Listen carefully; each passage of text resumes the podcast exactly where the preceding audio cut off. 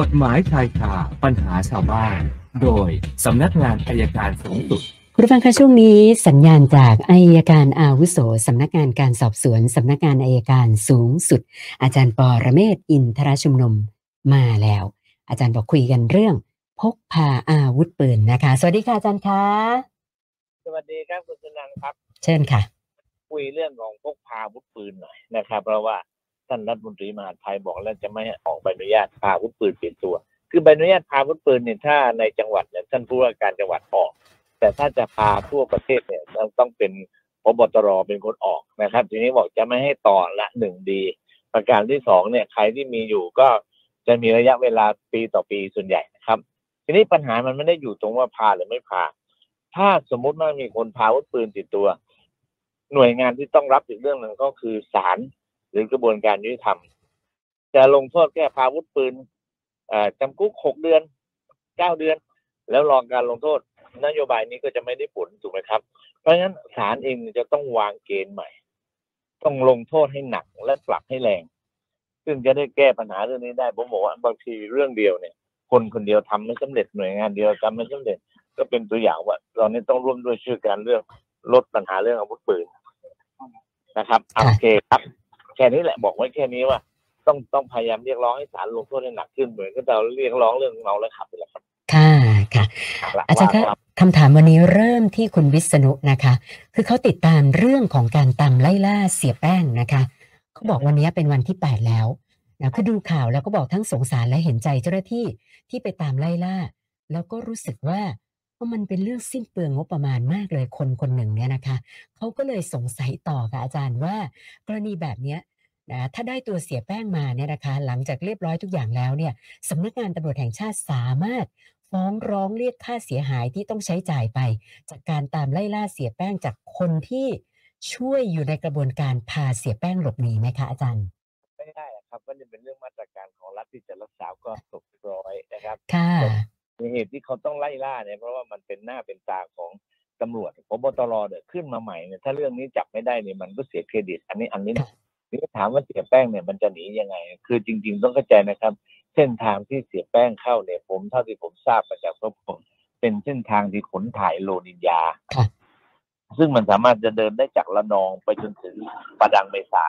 ทีนี้เราจะไปหลงทางอยู่กับที่เดียวหรือเปล่าเนี่ยผมไม่แน่ไม่แน่ใจนะครัค่ะบแต่ว่าเราก็คงต้องแก้ปัญหา ต่อไปเท่านั้นเองครับว่าคงได้ผลครับ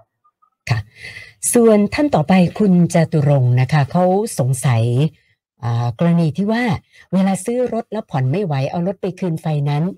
นะคะ ซึ่งก่อนคืนเนี่ยมีการตรวจสภาพรถนะต่อหน้าไฟนั้นกันเรียบร้อยว่าอะโอเครถสภาพยังเป๊ะอยู่เพราะรถยังใหม่ แต่ว่าต่อมาไฟนั้นก็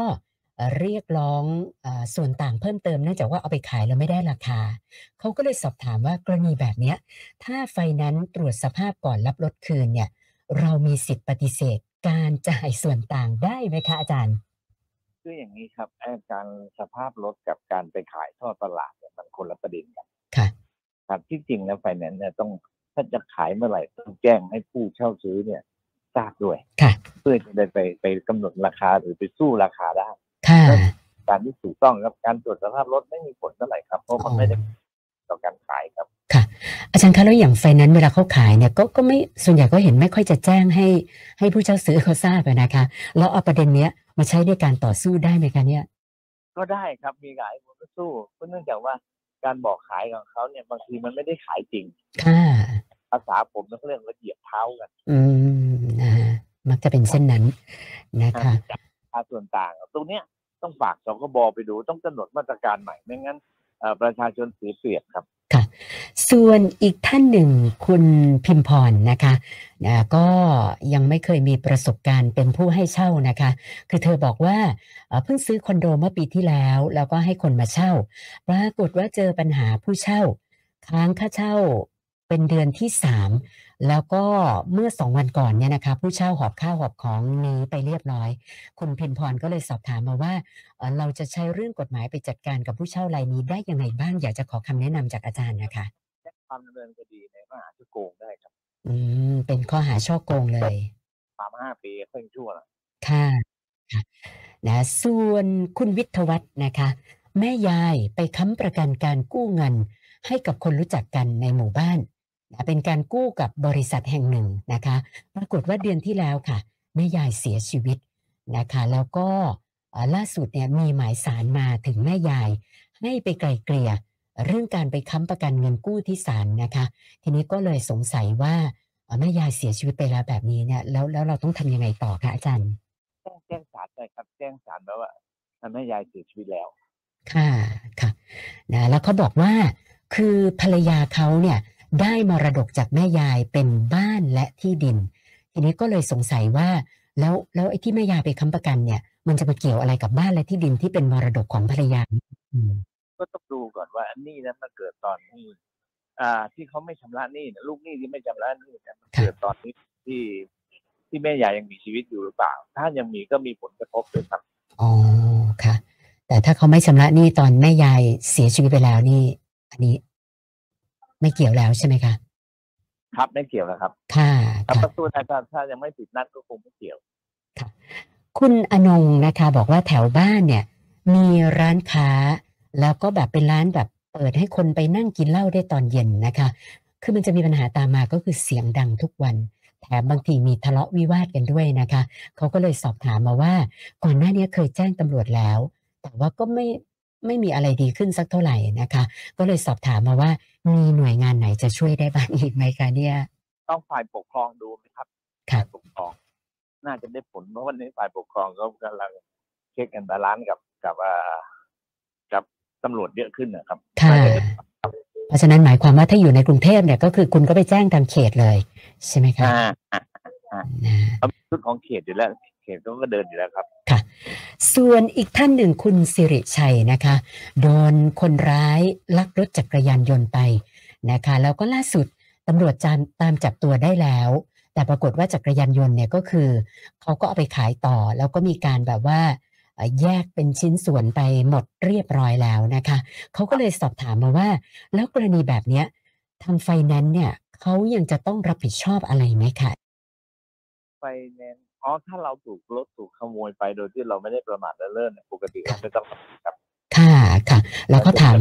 จากคนคนที่แยกรถได้ครับอ๋อค่ะ แล้วก็ถามว่าไอ้ส่วนที่เขาส่งไฟแนนซ์ไปแล้วเนี่ย อันเนี้ยเขาเรียกร้องจากใครได้บ้างไหมคะอาจารย์ก็ก็ไม่ได้นะครับอันนั้นผมเพราะว่าค่าเช่าซื้อมันเป็นค่าค่าเช่ากับค่าซื้อแยกไม่ออกว่าจำนวนต่างกันเท่าไหร่ครับอ๋อค่ะ อาจารย์คะมีคุณพิเชษฐ์นะคะนะสอบถามมาจากเรื่องที่ฟังอาจารย์พูดเรื่องการพกพาอาวุธปืนนะคะเขาบอกว่านะเรื่องใบอนุญาตพกพาอาวุธปืนเนี่ยทำให้เขานึกถึงใบขับขี่ตลอดชีพค่ะนะเขาสอบถามมาว่ามีแนวโน้มที่จะยกเลิกไหมเนื่องจากว่าเขาเนี่ยเจอผู้สูงอายุนะซึ่งไม่น่าจะอยู่ในสภาพที่พร้อมขับรถ แต่ก็ยังมาขับรถอยู่อะค่ะ ก็แนวเดียวกันนะครับจริงๆใบว่าจะใบพาอาวุธปืนเนี่ยผมว่ามันไม่มี มันก็ต้องถูกยกเลิกตอนนี้เขาจะยกเลิกหมดแล้วนะครับครับจะไม่ให้ต่อส่วนใหญ่มันต้องต่ออยู่อะครับ อืมนะคะ ส่วนใบขับขี่นี่ก็เป็นเรื่องของขนส่งจะว่ายังไงต่อยังยังไม่เคยมีข่าวเหมือนกันนะคะนะวันนี้เติมมาอีกเจ็ดคำถามรวมกับเมื่อวานก็เป็นหนึ่งพันหนึ่งร้อยเจ็ดสิบแปดคำถามแล้วค่ะโอเคครับเดี๋ยวพรุ่งนี้คุยกันใหม่ครับวันนี้นะสวัสดีครับ ขอบคุณค่ะ สวัสดีค่ะ อาจารย์ปอระเมศวร์อินทรชุมนุมค่ะ